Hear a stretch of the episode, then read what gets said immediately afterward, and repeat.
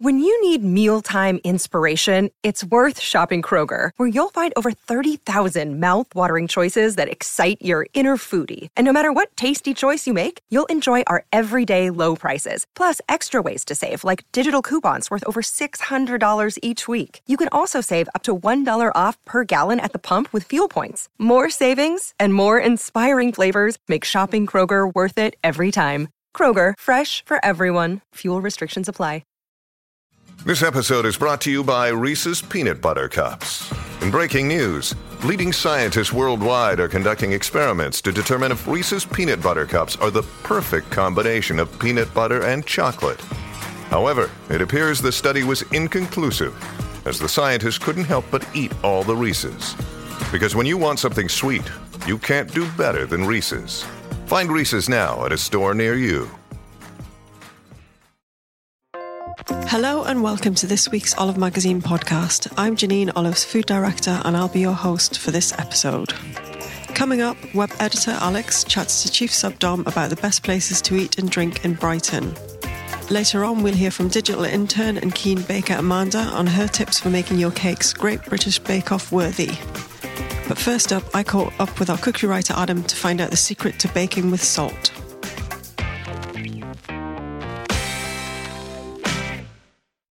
Okay, so this week I'm here with Adam, cookie writer. Hello. Hi, Adam. We've got a great new technique that's just gone up on the website, which is um, salt baking a whole, quite large rainbow trout. Yeah, that one was quite a large one. it was Yeah. a beast. It was a beast. Yeah. Um, and it's part of your techniques um, series. So tell us, tell us what, what's the big deal with salt baking? Well, um, I suppose firstly it's salt baking, so Yeah. You beautifully season a piece of fish. Yeah. So um, as opposed to just like salting a steak or anything, Yeah. over the forty minutes in the oven or forty-five minutes, the salt has a real chance to um, penetrate the flesh of the skin Mm. uh, of the fish. Um, T- tell me, tell me, like the the sort of how do you put it together? Because the salt's not just salt, is it? It's got other things in it. Well, I mean, you can when you usually salt bake, you can do it two ways. You can Yeah. do it. You can make a salt dough, which is with flour, water, and salt, or Mm. in, my- in this case, it's just egg whites uh, and salt, really. And the egg whites help to, as it cooks, sort of set the salt and bind it, and then make it uh, an airtight seal, Okay. so that this, the fish can like really cook really nicely and evenly and steam in its own juices. So when you mix the salt and egg whites, you end up with this kind of mush, salt yeah, mush it's kind that of you like can. a, a thick paste that you Yeah. can sort of uh, just sort of obviously get a nice, well, a nice big baking sheet, same size as your fish or bigger than your fish. Yeah. Um, and then you sort of lay like a, a little, basically, you basically just lay the outline of the fish, like from thickest to, to narrowest point, fish on top, and then salt to completely encase. The, so you uh, have to flesh. completely encase the fish. That's the idea. It, yeah, yeah. You want it. You want it to be a pretty, pretty tight seal, so that, uh, that so, it's, so all the moisture is sealed inside. Because Yeah. basically, what you're doing is um, mo- modern ovens are basically made to whip as much um, moisture away from the cooking Oh, right, environment okay. as possible. That's why you've got a fan, so it distributes the heat evenly, and it also gets rid of all the moisture. So, like how you can get nice crispy chicken skin or anything like that. Yeah. Whereas this, the the steam can't really go anywhere. So the the Oh, so it salt crust, it. yeah, so salt crust heats up, Yeah. and then um, sort of becomes the same temperature as the oven as it would, Mm. um, and then yeah, so it's sort of all the juices that are coming out of the fish are kind of just bouncing up and down and go back in, and um, sort of. So Sort I think you said on the piece it's like an oven within an oven, yes, isn't it? Yeah, exactly. So you're exactly. creating your own micro fish salt yeah. oven. so it's cooking its cooking in its own juices. Yeah. Isn't it going to be really salty though? Well, the good thing about well, I would always suggest to do anything with a good like a, a good skin. So if Right. you're doing vegetables, something like celeriac or beetroot. Um, Anything or potatoes, anything that can sort of with like just give you a little bit of a barrier to the flesh, um, and likewise when you're doing with trout, it's got nice thick skin from being in the you know cold British waters. So um, So it's going to get seasoned rather than like I mean, blow your head off saltiness. the, the fl- the the skin will be pretty salty because Yeah. it's in direct But you contact. probably won't want to eat that anyway, no, would you? Because it's not it's not like pan fried Flabby. crispy. Yeah, it's kind of just like salty flabbiness, which is I don't think that's very nice for anyone. but your crust is a lovely green colour, right? Yeah. So that's got some other bits in it. So yeah, I kind of thought about doing it. Um, obviously, it's a good way to get um, seasonings. Yeah. I kind of thought about it a bit like a brine. So when you make a Oh, brine um, to like season or you know to before you cook um, chicken a chicken say. Yeah. you can, um, you know, you'd always add like peppercorns and any sort of spices and herbs. Um, so I thought it might be cool to to blend some herbs and make it a bit of a wacky color because I think that's pretty cool. So we've got this beautiful bright green crust, and I think that's part of um, the theatre of salt crust baking, isn't it? That you're you're going to bring this to the table, and everyone's going to go, Ooh, ah, yeah, absolutely. I mean, it is. I mean, "What's in there?" yeah, yeah. I mean, salt I mean, a whole shape fish. gives it away, but yeah, yeah, yeah, yeah. Yeah, that's pretty Yeah. obvious. But um, salt baking a whole fish, you know, it's all about carrying it to the table and, Mm. and like, busting all that off and getting everyone to sort of chip in and help out. And Yeah. yeah, I think yeah, the green sort of just adds to that. So you've got bit- parsley and dill in there, but you've also got fennel, which is a really lovely fragrant fennel seeds, like yeah. sp- spice as well. So Yeah. I mean, can you kind of adapt it to whatever you wanted because you Oh, go kind absolutely. of Asiany with it, or Oh, I guess absolutely. I, I mean, you some some cumin and coriander seeds would be amazing. yeah, yeah, and get some coriander yeah, in yeah, the yeah, in the yeah. I- I- definitely some chilies as well.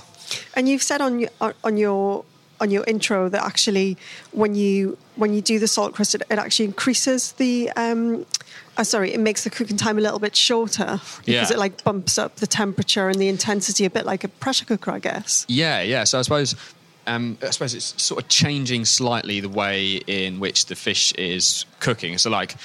Uh, obviously, in an oven, you cook by convection, so that's just hot. You heat the air around the object that Yeah. you're cooking. Whereas the salt crust will get, um, well, we yeah, cook it by conduction almost, almost like you know, say frying a steak in a frying pan, but not Yeah. not as direct as that. But Yeah. yeah, it will get hotter and, and cook it a lot quicker than if you just roasted that in a, Yeah. in a tray. So be careful about. It. I mean, you've got good timings on this, but obviously you don't want to overcook your fish. No, And and yeah, and also because you rest it, you kind of give it a chance to. Oh, so it will of, just carry on, just ticking over and getting all those like redistributing all those juices. Yeah. So And let's just talk about the salt because um, we're not talking about using bog standard table salt on this, No. but we're also not talking about using the poshest ever Maldon sea salt because it would no, no. bankrupt you. Oh yeah, yeah. Well, no, I mean, if you want to do that, fine. But, uh, I, I mean, I would. if you're that kind of person. yeah. Why not? Flashy. Yeah, do it. But I guess something like um, standard coarse sea salt. Yeah, I think or it's just like even it's just about- fine, yeah. fine or coarse. Course, it doesn't matter Yeah. hugely. Um, but just yeah, not the absolute worst, but not the absolute best Yeah, either. yeah. I think just you know every supermarket has like a a, a, a relatively decent uh, sea salt. You know, as long as it's not just salt Yeah. from you know some chemist somewhere. And if you um, if you search this salt baked rainbow trout on, online at olivemagazine.com, there's some really lovely pictures of Adam kind of step by step taking you through the process of, of making the fish. But it's not the only salt baked thing we've got online. In fact, chefs chefs love a bit of salt baking, Yeah, don't they? I've yeah. been I've been reading a few of them. Um, we got a great one from Dan Doherty. Uh, who did some salt baked turnips for us a while back? Um, Mm. delicious. and he did what you mentioned before, which is actually makes a salt dough, Yeah. which is flour, water, and salt. Yeah. Can't eat that dough afterwards. No, I, wouldn't, even I wouldn't try. suggest it. I wouldn't break suggest your it. yeah, one would would be the, the saltiest dentist trip you've ever been to. But, um, but what it also does is it makes a really dense, impenetrable dough. So, so for something that's a bit hardier, like a turnip, Yeah. it completely traps all that steam Yeah, in. yeah. And um, you know, you might think a turnip's a really boring vegetable, but you know, we like them. I, I don't. I, I love a turnip.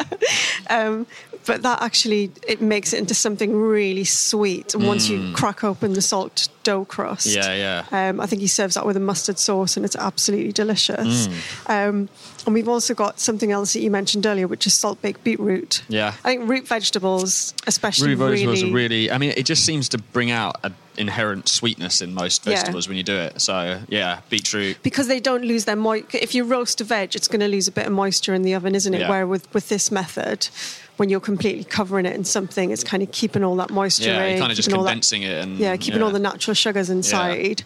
So yeah, the salt baked beets one. I think that was a bit like your method where you took egg whites, salt, and dukkha spice, um, and uh, patted it around the beetroot and let that go crusty and and you know. But you can also um, you can also go freeform. I think, which I've read a few recipes where you literally. Um, and this is where you probably would use a cheaper salt because you use a, a lot of it.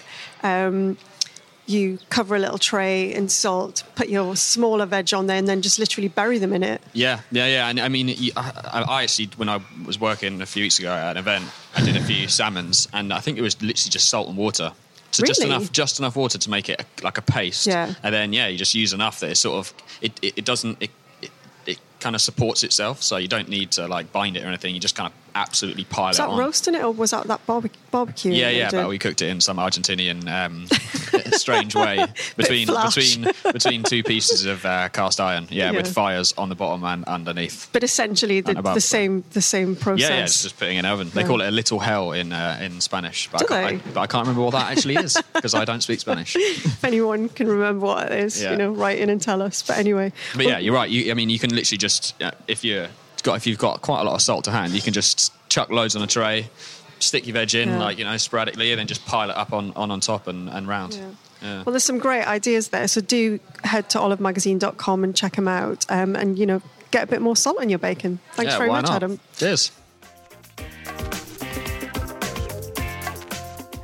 Alex has just spent a long weekend discovering some hidden Brighton gems. Let's hear her recommendations.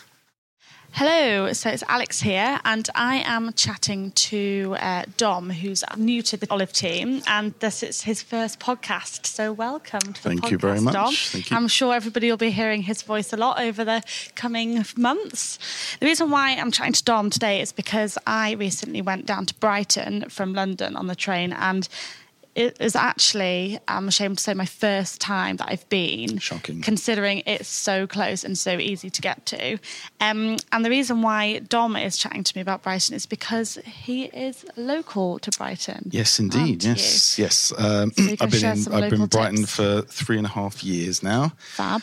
Um, so, actually, one of the things I do really enjoy about Brighton is that it is a bit of a destination, Yes. um, and particularly on the weekend, uh, the city has a real kind of buzz about it. All the day trippers coming down. Um, you go to the station. There's loads of smiley faces. People coming off the trains because Yeah. you know, it's like a day out by the seaside. Yeah. Um, but I think the focus we're going to talk about today is the food scene that's happening Yes. there. I think uh, because there's so many things going on there. There really are. There's so many, so many restaurants and cafes that have opened up recently. We've been a bit overwhelmed, which is what, why I went down to do a destination like foodie tour. Um, so I actually had, like, when I got off the train, I had a destination in mind. I was going to the new uh, restaurant Pascere. I think that's how you pronounce it. P A S C E R E, and that was like incredible. I don't know if anybody saw the beef shin pappardelle I put on um, Instagram, but that got a lot of love. Um, and the review is actually on olivemagazine.com now if you want to read that. But I can imagine if you don't have a destination, when you get off the train, it can be a little bit overwhelming. Yes. And Dom, you said that there is actually a little route that you can do, and you make sure you get everything in. Yes, I So think that's yeah. So great. Can you share that yeah, with. I think when you come out of the station, you basically got uh, there's sort of a road that, that heads straight down to the seafront. Mm-hmm. Um, my suggestion is, as you come out of the station, you take a little right, and there's a sort of little tunnel you go under onto Trafalgar Street, and that takes you into straight to the North Laine area.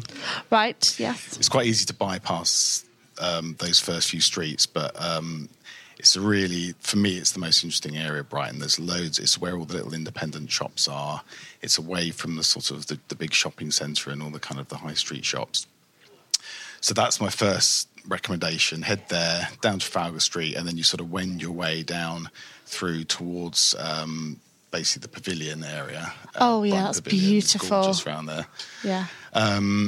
once you've seen the pavilion, um, thread your way through the lanes, um, which is a sort of the oldest part of Brighton. Can you just explain the lanes a little bit more to people who might not know? But I know they're very famous, but um, I actually didn't really know what they were. Before Yeah, I, mean, it's basically a series of tiny little alleyways. Um, um, there's loads of little interesting kind of, there's a little sort of antique shops, knick-knack shops. Mm. Um, there's little cafes and restaurants.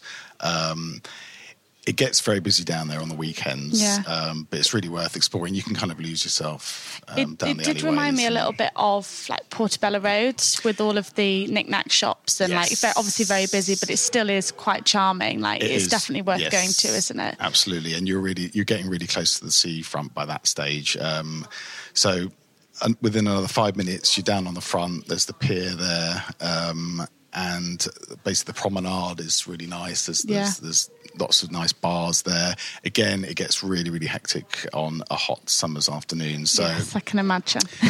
it's you really want to see it, but there's also so much more to explore in Brighton if you feel it's a little bit overbearing. Yeah. So I um I actually managed to do that route because um, Dom um, told me about it before. Um, and one of the, my favourite places that I visited in North Laine was the Flower Pot Bakery. Have you been there? Yes, I have many a time. It's yes. just gorgeous, like really lovely breads and bakes and huge carrot cakes. That I don't know if they have them every day, but if you if you see a piece of carrot cake when you're there, nab it. I'm I'm sure you'll love it.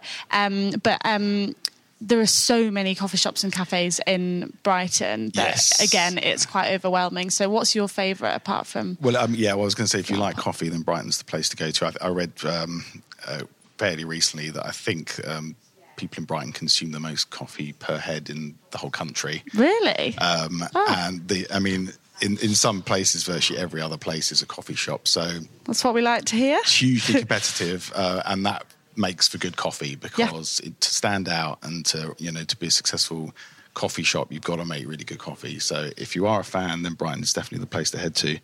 Um, my personal recommendation is um, a place called Pelicano, which is on Sydney Street, which is the same street as the Flower Pot Bakery.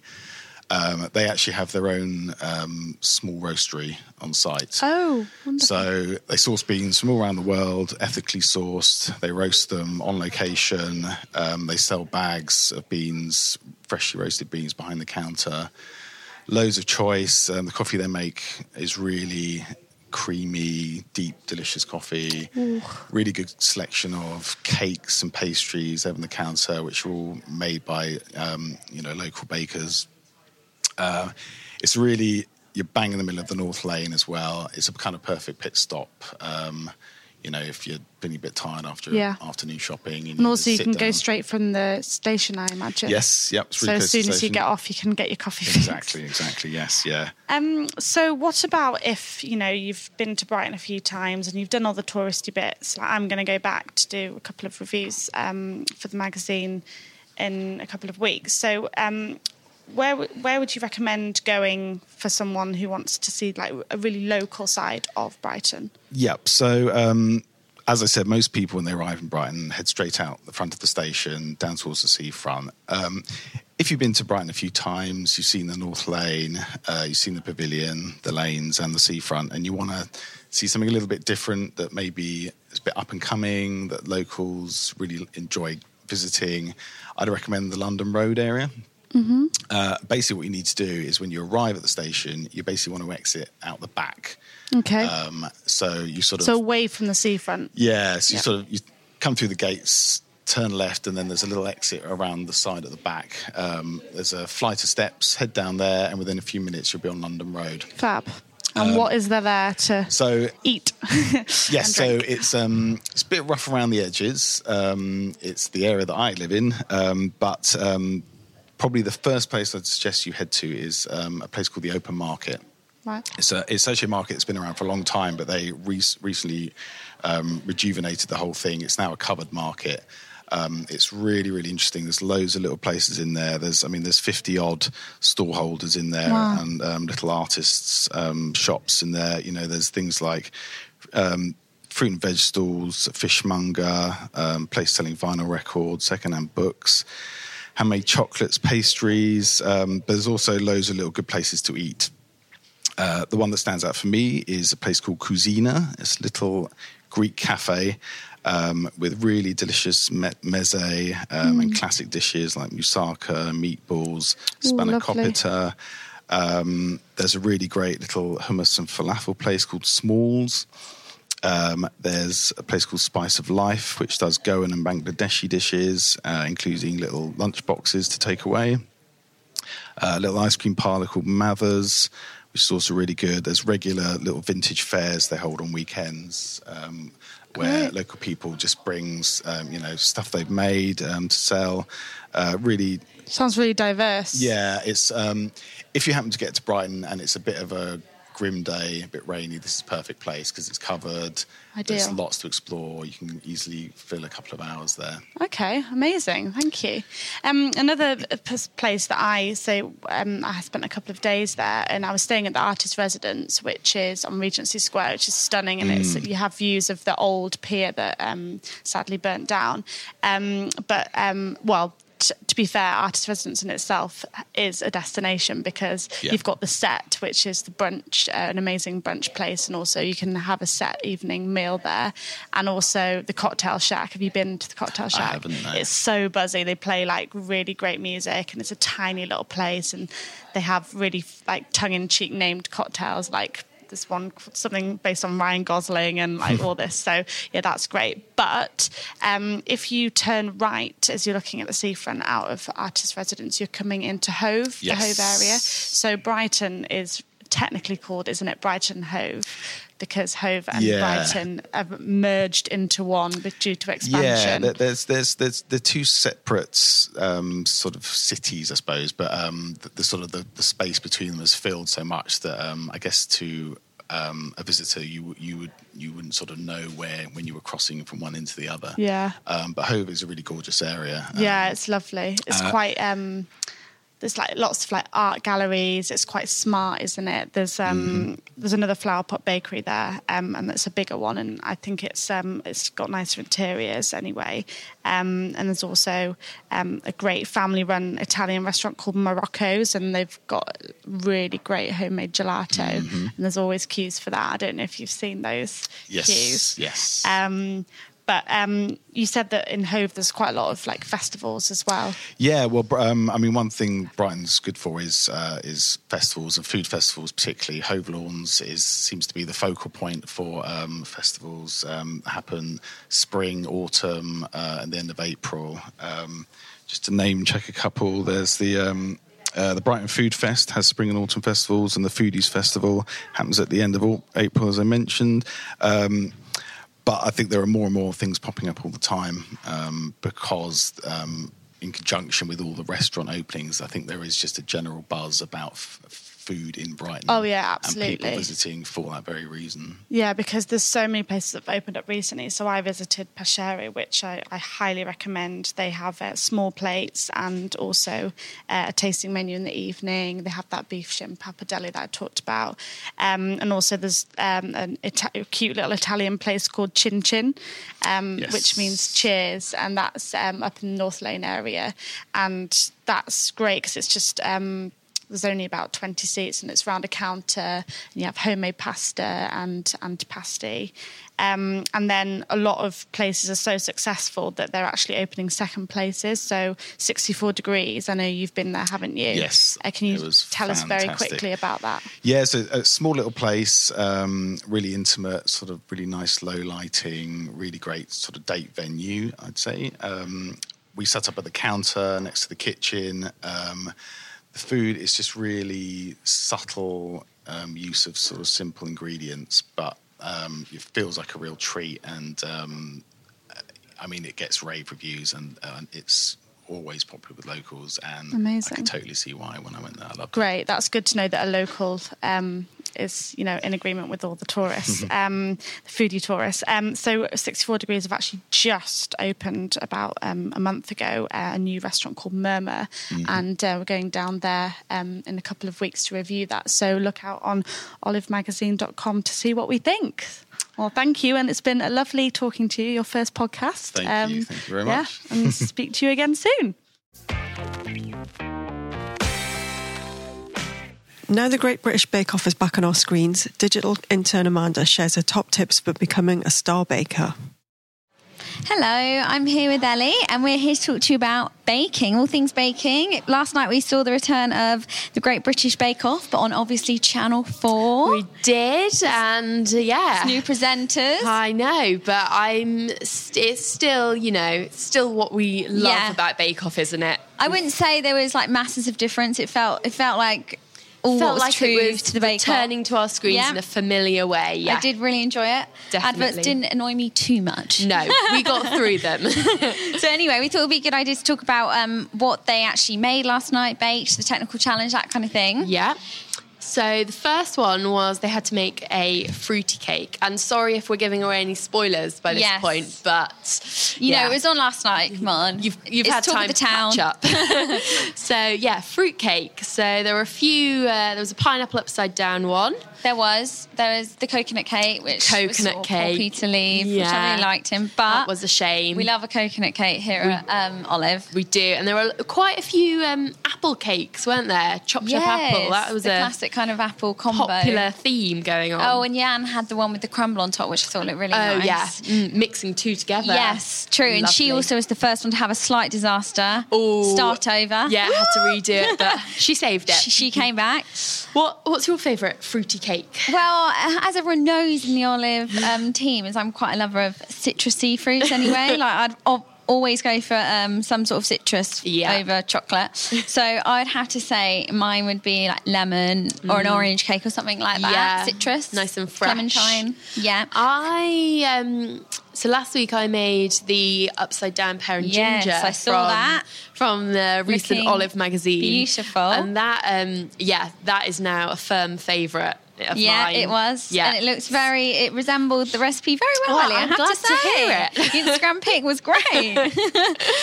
So the next challenge they did was the technical challenge, which always is always a bit stressful Yeah. for them. Stressful for And- them and for us to yeah, watch. definitely. and it was mini rolls. And a lot of the time with the technical challenge, like with Jaffa cakes they made in previous years, is that I'm not quite sure I'd actually ever attempt to make them myself No. at home. No, I don't feel think I would. Some things are better left. Yeah, we've not seen that technical before, haven't we? And I think No. it was a little bit like, oh, a strange this- one. yeah, this is a why bit would we- random. yeah, why wouldn't we just buy Cadbury's? Uh, well, exactly. but some some of them did look great, and they had the the, the swirls throughout. they did, and they did look fantastic. To be fair, and Yeah. Paul and Prue seemed very happy with They them. did, so- and Paul was giving a few handshakes out, he wasn't he? was, and social media did erupt over this. I have to say, Yeah. I saw. Did you? Yeah, Paul giving away some handshakes in the first episode, willy nilly. People weren't happy about it. Oh, but they, they did well under the pressure that Yeah. they had the first episode. I feel like they deserved the handshake. Definitely.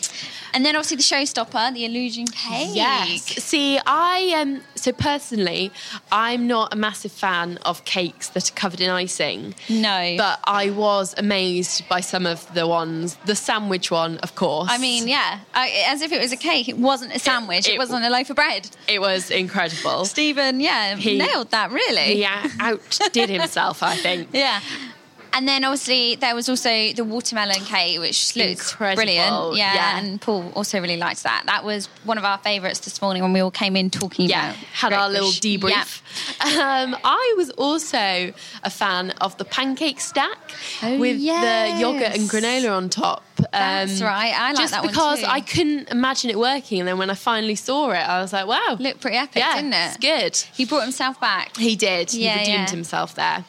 We thought we'd also maybe touch on a few of the old episodes Yes. because obviously Great British Bake Off is a favourite for most people. and we um, Edd Kimber, who is Yes. the Great British Bake Off first season winner, is a big favourite here at Olive, and Yes, he does quite him. a few lovely recipes for us that are all on olivemagazine.com Yes. if you want to go and check them out. He's quite the baker. He has always lots of tips and does great features for us. Yeah. Um, in previous years, I remember last year they did um, one of the technical challenge was like a lace pancake, and I felt that that tested the baker's art skills rather than their baking Yes. skills, which I wasn't too sure about. The creative juices flowing. Yeah, yeah. yeah. Um, no, I've not ever tried a, a lace pancake before, but No. they did look pretty epic. To be fair, They did. Let us know if any of you have ever tried a lace pancake. Yeah, We'd we'd be like intrigued. to see pics. Um, but also, I remember seeing um, the baked Alaska. I can't Oh, remember who yeah, that was. now. Ian. Ian, Yeah. was it. Oh, and um, every Ian. time I think of like the disasters, I think of that melting Yeah, baked Alaska. the ice cream. Stressful that was watching that. That honestly. sent social media crazy for a good few months. I think. Yeah, so it's safe to say uh, GBBO's back and we Yeah. love it. And Yeah. can't wait for next week. And so Amanda is going to give us some of her baking tips as well. So Yes. some people say that when you use a mixer to make cakes, that's cheating. What do you think? Um, well, I would most definitely say it's not. I'm pretty sure Mary Berry would agree. Yeah, I'm, I'm Prue Leith Yes, sorry. Yes, I'm Prue. um, yeah, no, I definitely wouldn't. Why don't you make it slightly easier for yourself? There's that Yeah. equipment's there, isn't it, for it to be used? Exactly. I have um, my K mixer. A lot of people obviously have their KitchenAid Yeah, or whatever one you've got. yeah. You might- it makes it Does- helps for sure, especially when you're doing big cakes, wedding cakes, or birthday cakes, something. Yeah. and it helps make sure it's binding in enough and mixed Yeah. on enough for Gives you that yeah. reassurance. Unless you're going for like you know I don't know some serious Yeah. muscle power. Unless you want that's like, a workout at the same time. Yeah. Good. and what are some of your other top pieces of equipment to use? So I would say um, I do a lot of wedding cakes and birthday cakes and things. So I would say some things that I couldn't live without is a cake leveler. Um, I, if you've got a great eye for cutting a cake and stuff with a serrated knife, then be my guest. But I'm not going to lie, No. I, I definitely am a bit wobbly. So with the cake leveler, this really helps make the two sponges even as possible. Yeah. especially if you're stacking to do a wedding cake. yeah, you need it. You, want need it to, be, even. even, Yeah. exactly. And then also a cake lifter. It I didn't get this straight away, and I was often using various palette knives to get under Fish the cake. slices to Yes. balance And I it, was like, yeah. why am I not got this big cake lifter? So. Lo and behold, I went and bought one, and it's the best thing ever. just to really get it under there and help stick, especially when you're doing the tiered cakes. It just helps, especially also if you're just um, stacking anyway. It saves the crumbling of Mm. Yeah. your cakes, And it saves the panic of what Yeah. what if this falls whilst exactly I'm lifting it. Because Yeah. often some cakes are crumblier than others. Like a chocolate cake often is um, a lot more moist Yeah. than others. Um, and so sometimes if you're trying to get it under the thin palette knife, it won't always work. Yeah. So, um, and also um, using the right tin. So if you're following a recipe, um, often I've done it in the past, I put my hand up to that. I've gone, oh, this tin looks about right. Follow the recipe, and then it doesn't have the same height or anything. And Yeah. I haven't got this. Doesn't look like it They don't does. look like the same Yeah. form of brownies I wanted. um, so always make sure your tin is right. Yeah. And when you have the tin, make um, I butter it to death. Like Yeah. butter it and put loads of baking um, Parchment parchment in it, and it, and higher up as well because you don't want it spilling for one. No. And also you don't want it to stick. yeah, because- exactly. Better better Like- safe than sorry. Exactly, and like most things, if it gets old, it starts to lose its stick a bit. So you want to make sure it's not sticking to the tin. Exactly. and what about some cooking techniques? Um, how do you know when a cake is ready? So um, often, obviously, there's the trick with putting a knife or a toothpick into the sponge and it coming out clean, which is definitely works and everything. Yeah. But I've had a few disasters in the past where I've done that, got it out thinking, oh, it looks like it's going to overcook. I don't want it to be dry, and Yeah. it's dropped in the middle and it's still not cooked yeah. fully. Um, so I always, this is my personal preference. I I do this, make sure it comes out clean, and also I will. Touch it to make it spring back and make sure it's golden. Right. Then you really know. So you've got the sensory ways of telling as well. Yeah. Yeah. And I always I don't overcook it longer, but your um, oven ovens are all different. Yeah, and you know your oven best, yeah, don't you? exactly. Yeah. So if I think it says cook it for 40 minutes and I think it's not quite done, then I will. Yeah. And you Yeah, Everyone And also, a lot of the time, by looking at it, you, You can know, tell. yeah. Sometimes it has a wobble, and you're like, okay, well, Yeah. this clearly isn't done. And if you think it's going to be dry, um, or you think, oh, I don't want it to be dry, whatever, I have to make a sugar syrup. oh, that's a really good idea. Yeah. So just like um, same ratio of sugar to water, and just um, simmer it on the, the hob, and then just if you're doing a lemon cake, add a bit of squeeze of lemon in there, Oh, and so just you flavour it to the yeah, cake. and just brush it on top just to keep it a little bit um, wetter. so it- yeah. You know, it's not going to dry out if you are worried about that. That is a great idea. And finally, yeah. a lot of um, Amanda's cakes are incredibly neat and beautiful. So, how do you get that layer of icing, buttercream? How do you get it to look so Um, tidy? Well, one th- I didn't straight away do this because I didn't really realize it until I tested it one day, and I actually put all my all the buttercream that I fill the cakes in up with it. I do it through a piping bag.